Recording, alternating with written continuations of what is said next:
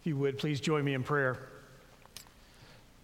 Lord, we pray that you would make our hearts receptive to your word, that, Lord, in doing so, we might stand in awe of you, that we might consider the beauty of the way that you have designed us, the way, Lord, that you orchestrate our lives, your sovereignty, and the way, Lord, that you always seek to fulfill us through your Son, Jesus Christ. And so, Lord, we pray that as we approach this passage this morning, that your Holy Spirit would teach us through his word. We thank you for this, Lord. We pray in your Son's finished work alone. Amen. Well, last week we began our study of Matthew chapter 19. And as I mentioned then, this is a new section here in Matthew's gospel where Jesus is making his way towards the city of Jerusalem where he will lay down his life as a sacrifice for his elect. And along the way, he is going to instruct his followers about life in the kingdom of heaven after his resurrection. So, for example, in chapter 20, the, the mother of two of his disciples will make a bold request of Jesus to have her son sit at the right and left when he assumes his throne. And once again, Jesus must teach about what it means to be great in the kingdom of heaven. But also, along the way to Jerusalem, Jesus will encounter severe opposition from the Jewish religious leaders, which will eventually escalate to the final section of Matthew's gospel of our Lord's death and resurrection. We saw the first of these confrontations last week when we saw the Pharisees challenge Jesus with a question concerning divorce. They wanted to know if it was lawful to divorce one spouse for any reason. It was a question that no matter how Jesus was to answer, someone would be offended. If he was too liberal in his interpretation or too strict, someone would take an issue with it. And masterfully, Jesus doesn't answer their question as they expect. He takes them back to God's original intention in marriage. That when God joins a man and woman together, they should strive to make every effort to stay together because the two have become one flesh. What God has joined together, let not man separate. His response is that couples should strive for this one flesh unity, first and foremost, because the Bible says so, which he understood to be God's words. But we also saw from Ephesians 5 how the Apostle Paul revealed that the one flesh relationship is to portray the everlasting covenantal relationship between Jesus and the church. It does not supplant that relationship, but rather marriage models it. Spouses are to love and to serve one another in order to reflect this love that the church is supposed to have for Christ and that Jesus has for the church. Our Lord does not sugarcoat this. It, how difficult it is to do this. Being married under such death till us part circumstances is hard. And the Pharisees pick up on this. They want to know if this is the case. Verse 7 Why then did Moses command one to give a certificate of divorce and to send her away? He said to them, Because of your hardness of heart, Moses allowed you to divorce your wives. But from the beginning, it was not so. And I say to you, whoever divorces his wife, except for sexual immorality, and marries another, commits adultery. Now, this is a strong statement. To divorce your spouse for another person mars that image of the one flesh relationship. The disciples also hear the seriousness of this. No doubt they're thinking, well, well what if I get stuck with an unpleasant wife? Verse 10 the disciples said to him, If such is the case of a man with his wife, it's better not to marry. But he said to them, not everyone can receive this saying, but only those to whom it's given. For there are eunuchs who have been so from birth, there are eunuchs who have been made eunuchs by men, and there are eunuchs who have made themselves eunuchs for the sake of the kingdom of heaven. Let the one who is able to receive this receive it. Now, I find our Lord's response to be highly interesting here. He is essentially saying if you have no desire to live in a one flesh relationship, then you shouldn't marry. Marriage is not for everyone. But in the way that Jesus states this, we should also carefully note that Jesus honors the state of being unmarried. And we shouldn't just fly by this passage without taking a moment to stop and think through it just a bit. Because unless we understand the historical context here, we're not only going to miss something beautiful here, but I think the contemporary church is neglecting a vital service to those who are single within our congregations. So we need to linger here a bit, and I want us to, to do so by seeing how Jesus redeems the status of the eunuchs through his words. Then I want us to take a look at 1 Corinthians to, to think a little through of Paul's understanding of singleness, and after that, consider how the church should respond to those among her that are single. Now, the place to begin is understanding how the unmarried were viewed in Jewish culture. They did not look favorably upon anyone who willingly chose to be single or those who might choose to remain single after a spouse died. And this stems from their understanding of the creation mandate. In Genesis chapter 1, the crown of God's creation is when he created mankind in his own image. We read in Genesis chapter 1, verses 27 and 28 So God created man in his own image. In the image of God, he created him. Male and female, he created them. And God blessed them. And God said to them, Be fruitful and multiply, and fill the earth and subdue it, and have dominion over the fish of the sea, and over the birds of the heavens, and over every living thing that moves on the earth. The Jews assume the command to be fruitful and multiply and fill the earth should be applied to every male and female on the planet for all time. Not just Adam and Eve, but to all people. They had a God who loved and cherished life. Therefore, men and women should get married and produce offspring. And then when we get to Genesis chapter 2, we see how God honors Adam and Eve with the gift of marriage. And from that, we, we can see how they assumed, ah, well, this, this is the blessed state of life for every human being. An argument from silence led them to believe that to remain single was unacceptable. Now, added to such thinking was that it was only through the procreation of the Jewish bloodlines that the inheritance of the land could be passed down. Therefore, you're expected to get married and have children. This was so prevalent in Jewish thought that parents worked hard to arrange marriages before even children were born so that they could make their own, before they could even make their own choices about their spouse. It was what was expected during the time. And in addition to this mindset, there were also laws regarding who may serve in the priesthood and who may participate within the sacred assemblies that also shaped their thinking here. So, to the offspring of Aaron, those alone who might serve as priests, we have Leviticus chapter 21, verses 16 through 24. I'm going to read those to you. And the Lord spoke to Moses, saying, Speak to Aaron, saying, None of your offspring throughout their generations who has a blemish may approach to offer the bread of his God. No one who has a blemish shall draw near. A man blind or lame, or one who has a mutilated face, or a limb too long, or a man who has an injured foot, or an injured hand, or a hunchback, or a dwarf, or a man with a defect in his sight, or an itching disease, or scabs, or crushed testicles no man of the offspring of Aaron the priest who has a blemish shall come near to offer the Lord's food offerings, since he has a blemish. He shall not come near to offer the bread of his God. He may eat the bread of his God, both of the most holy and of the holy things, but he shall not go through the veil or approach the altar because he has a blemish, that he may not profane my sanctuaries, for I am the Lord who sanctifies them. So Moses spoke to Aaron and his sons and to all the people of Israel. Therefore, a man here, as it's described, who is impotent or castrated, even by injury, could not serve and enter into the Holy of Holies. And then we also have the law of Deuteronomy chapter 23, verse 1.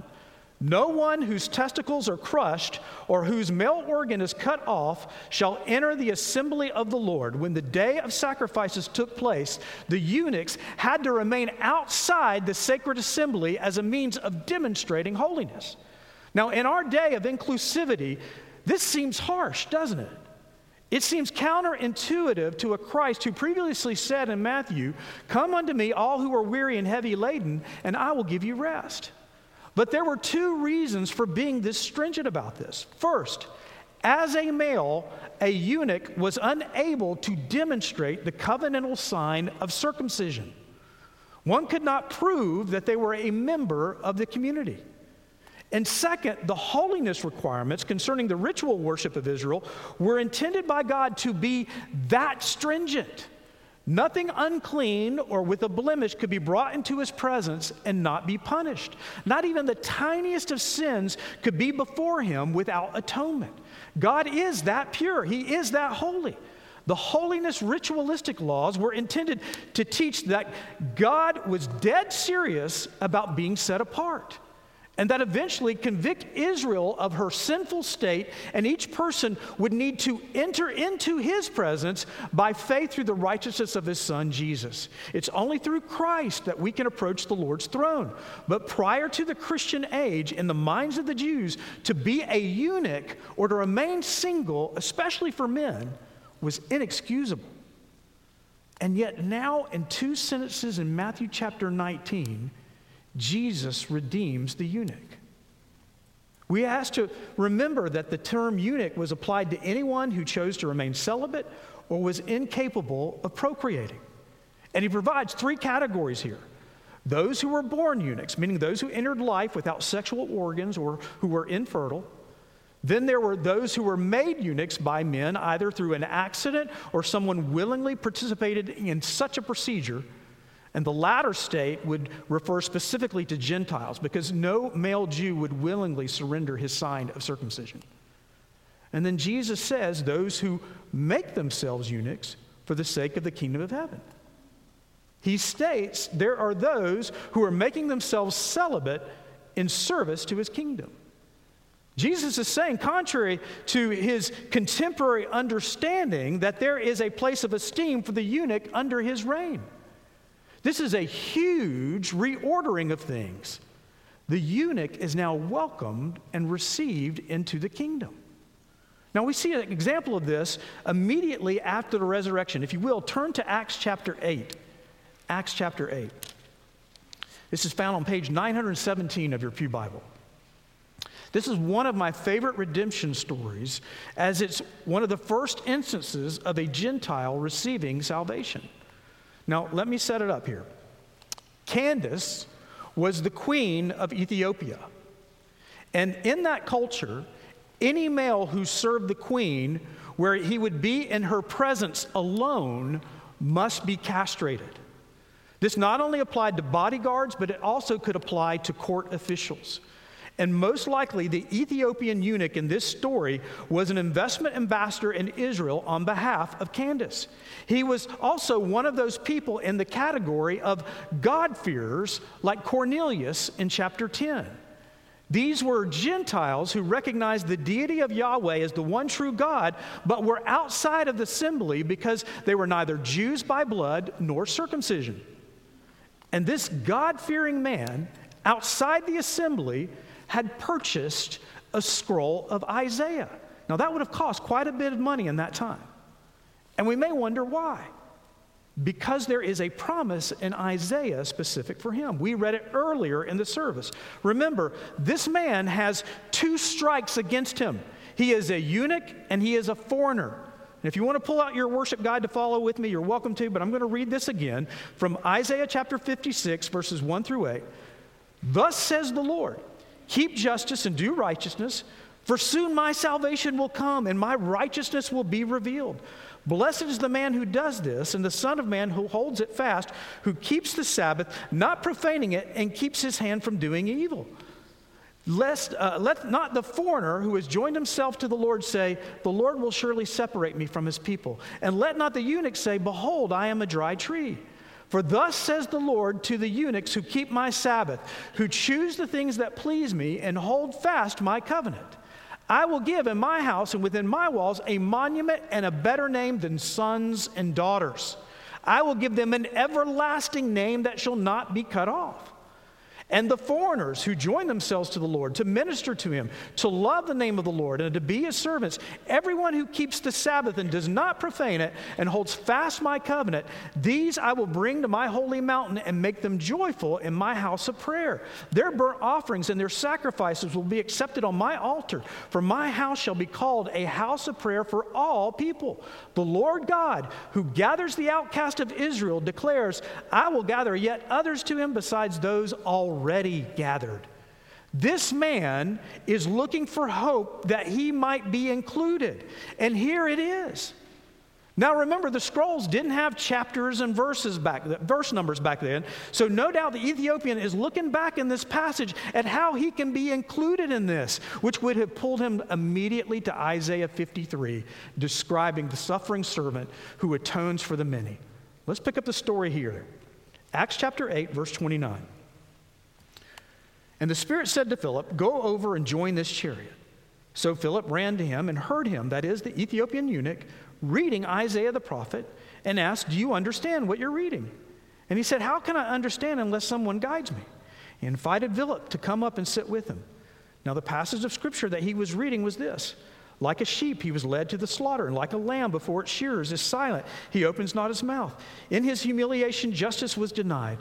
Who can describe his generation? For his life is taken away from the earth. And the eunuch said to Philip, About whom I ask you, does the prophet say this? About himself or, or someone else? Then Philip opened his mouth, and beginning with this scripture, he told him the good news about Jesus. The good news is that it is the atonement of Jesus Christ alone that makes one acceptable to God, both Jews and Gentiles alike. Verse 36 And as they were going along the road, they came to some water, and the eunuch said, See, here is water. What prevents me from being baptized? And he commanded the chariot to stop, and they both went down into the water, and Philip and the eunuch, and he baptized him. And when they came up out of the water, the Spirit of the Lord carried Philip away, and the eunuch saw him no more and went on his way rejoicing. Hallelujah. The foreign eunuch who was on the outside is now in the family of God due to Jesus. Now, I may get a few people miffed with me for saying this, but I can't help but point out that a black man from Africa was born again before salvation came to us white Europeans here. That is your Black History Month moment from Pastor Blair this morning. Like I kept pointing out from Matthew chapter 18, folks, we are all one in Christ. There is not a single one of us that is greater than the other. We all submit to King Jesus because he is the one that makes us acceptable to the Father. Even the foreigner, even the eunuch, our distinctions that separate us, they dissolve under Jesus Christ. But in Matthew chapter 19, Jesus implies that there are those who intentionally remain single for the sake of the kingdom of heaven. Now, I want to address that next. And the passage that's going to help enlighten us is 1 Corinthians chapter 7. We can see the Apostle Paul's understanding on the subject here. If you will, please turn with me there. 1 Corinthians chapter 7.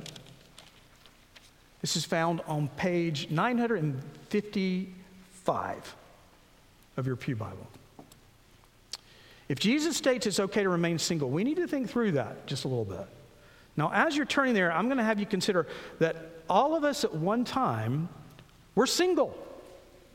And to those of us that are currently married, chances are we will find ourselves single again as one spouse will precede the other in death.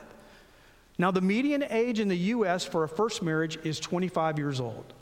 So it is conceivable that many of us may spend over half our lives in a state of singleness. Now, some would say Jesus is the ultimate example of being single. Now, that's true to a certain extent. He shows us how to draw contentment from the Father in our state of singleness at all times. But he also marries his bride, the church. He is 100% committed to her. Now, there are those among us who are single and they desire to be married. Jesus' faithfulness is a great example on trusting the Father's timing. But what I'm about to address is a different matter than those people. Because according to Jesus, and what we're about to read in 1 Corinthians 7, there are those who deliberately choose not to be married for the kingdom. Now, in this passage, Paul has much to say about marriage and those that desire marriage. And I'm not going to cover any of that because we want to zero in on this concept of singleness. But let's pick it up here in verse 6. 1 Corinthians chapter 7, verse 6 now, as a concession, not a command, I say this I wish that all were as I myself am. And in verse 8, we're going to see that Paul specifically is referring to himself as being unmarried. But each has his own gift from God, one of one kind and one of another. Now, let me stop right there for just a moment. Paul is referring to those who are married as having a gift, and those who are unmarried as also having a gift. Now, gift in the Greek is charisma. It's going to be the same word that Paul is going to use in chapter 12 when he designates the quote, spiritual gifts. Whenever Paul uses the word gift in talking about human interactions among one another, it is always in reference to a gift that builds the church, whether it's spiritual or monetary. The Spirit gives us gifts to edify one another. And I don't think it's any different here. The gift of marriage is not just for a couple to be focused upon themselves alone to the exclusion of others, but also to model the, the one flesh relationship between Christ and the church, which should edify the church overall and makes us long for the bridegroom. Now, in addition, the quote, gift of singleness does not give one permission to be self centered. Rather, it is given to edify the church in service. And that is precisely how Paul uses that word here. 1 Corinthians chapter 7 verse 8 he states, "To the unmarried and the widows I say that it's good for them to remain single as I am." Now, why is this good? Well, a little later in the chapter he's going to state why. I'm just going to move this forward a little bit forward to, to verse 26.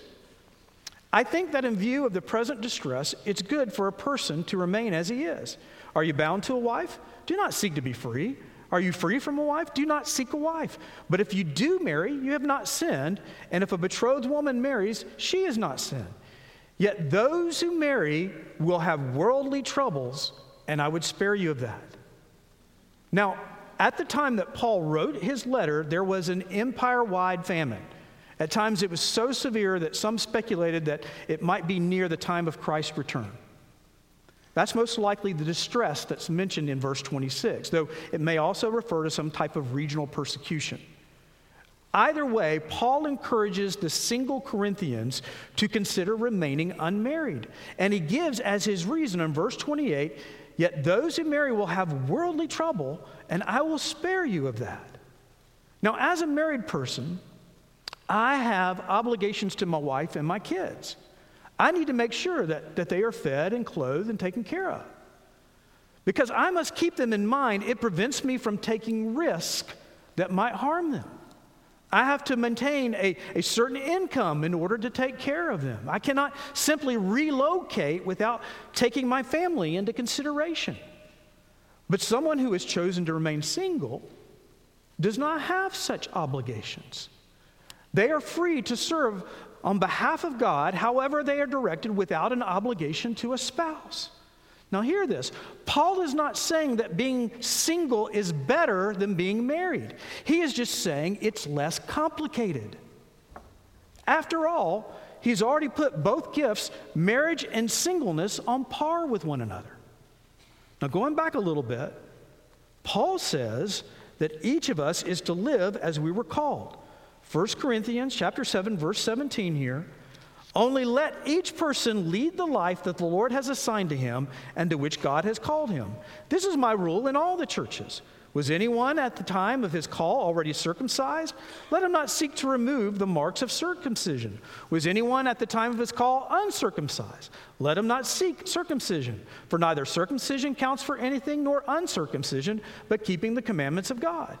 Each one should remain in the condition in which he was called. Were you a bondservant when called? Do not be concerned about it. But if you can gain your freedom, avail yourself of the opportunity. For he who was called in the Lord as a bondservant is a freedman of the Lord. Likewise, he was free uh, when called as a bondservant of Christ. You were bought with a price. Do not become bondservants of men. So, brothers, in whatever condition each was called, let him remain, let, there, let him remain with God. Now, don't lose sight that this is stated right in the middle of a discourse on singleness and marriage. Look carefully at verse 17. Paul says, Let each person live the life that the Lord has assigned to him or her.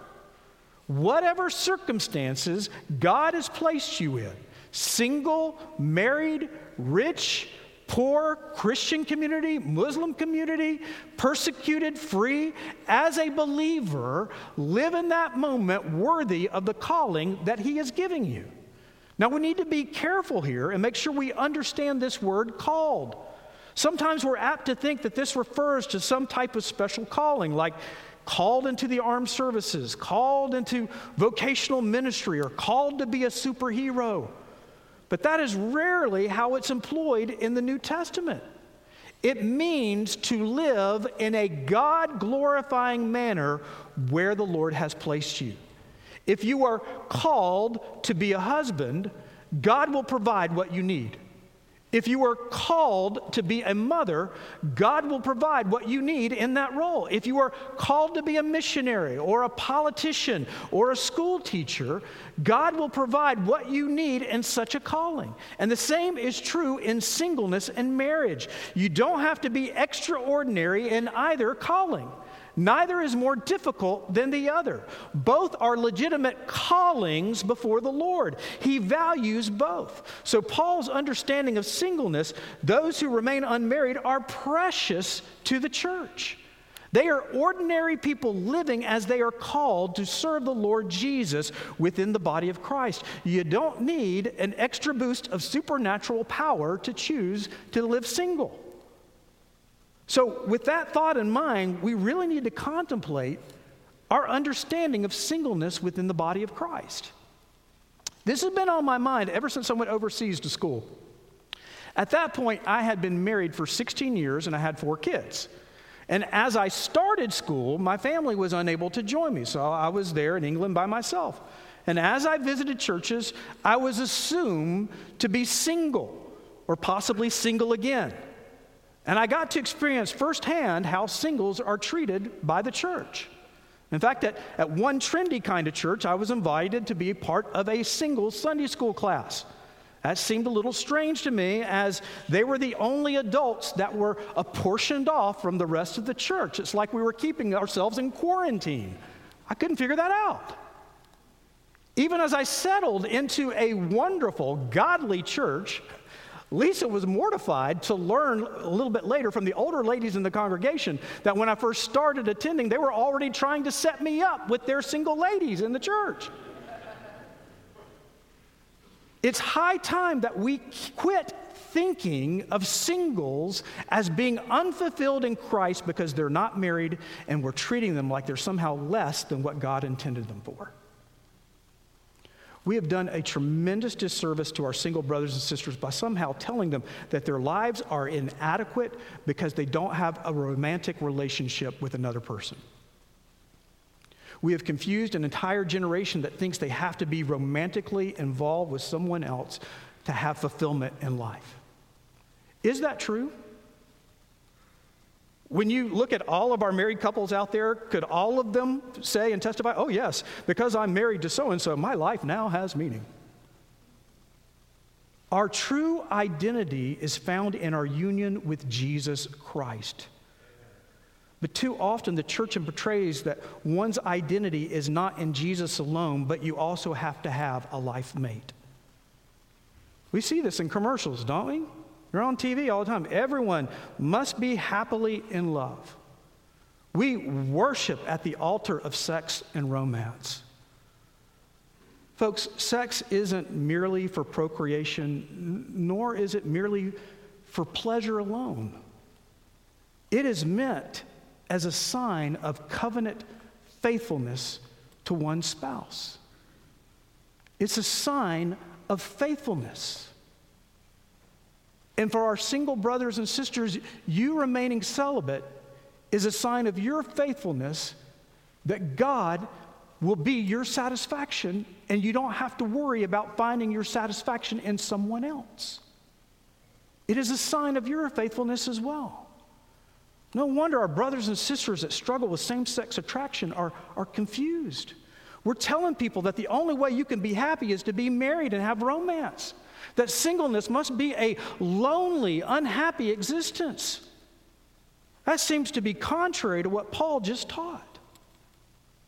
Perhaps we as parents are responsible for this because we think our children must be married in order to be happy, or, or dare I say it, we might not have grandchildren if our kids remain single. Look, I, I realize there are some singles who are desiring a spouse. And we should do everything we can to pray for them, help them maintain purity, and uphold them should the Lord bring a partner into their life. But yet, there are also among us those who are happy to remain as they are.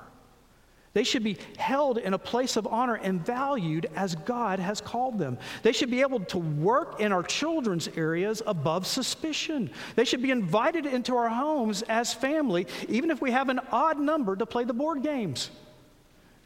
They should be allowed to express their struggles as a single person and not hear that the solution is to find someone they can love. They shouldn't be looked upon as an eligible single person who must meet my newly divorced brother in law. Just as I want to be pointed towards Christ for my ultimate satisfaction, they should be pointed in the same way. They should be treated exactly, exactly as the scriptures call them as our brothers and as our sisters. Let us repent of an attitude that we're telling people it must be Christ plus marriage. We shouldn't say Christ plus works, right? Why do we think Christ plus marriage? Now, as I've thought about this, I'm really grateful for the single lives of Jesus and the Apostle Paul. I'm grateful in how Paul served the church universal as a follower of Christ. I'm, I'm grateful that he points the way in seeking satisfaction in Jesus first and foremost. I need that. Even as a married person, I need that.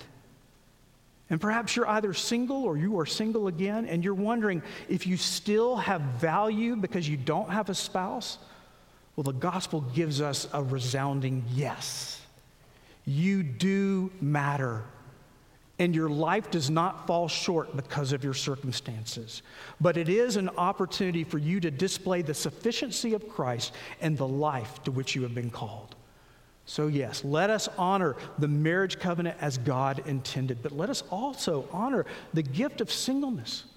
Let's see, even our wonderful singles are a display of the glory of the gospel in such a unique way as they draw down on the perfect satisfaction of Jesus Christ. Let's pray.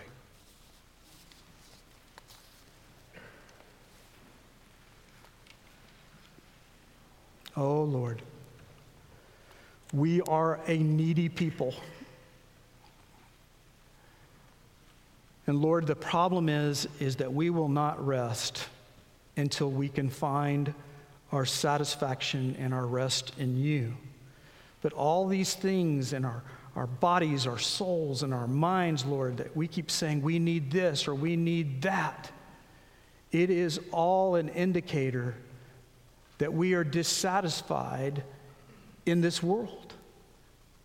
And that it is only satisfaction in Jesus Christ alone where we can truly rest. And so, Lord, help us to repent of those things that we keep trying to point people towards other than you. You alone. Each of us are so full of sin. Each of us have been in rebellion to you. And yet, through your beautiful covenantal love to us, you have sent your Son, Jesus Christ, down to the earth to live a perfect life, to be the propitiation, the sacrifice without blemish no sin, no stain of sin. And he willingly laid himself on the altar of the cross, and you received that in our stead. And the beauty is that we still receive the righteousness of Jesus, that when you look on us, you dote on us, you love us, because you see us in the same righteousness of your Son. Lord, that should satisfy our souls. That should give us a reason to wake up in the morning, a reason to go out and tell our neighbors about the glorious gospel of Jesus Christ.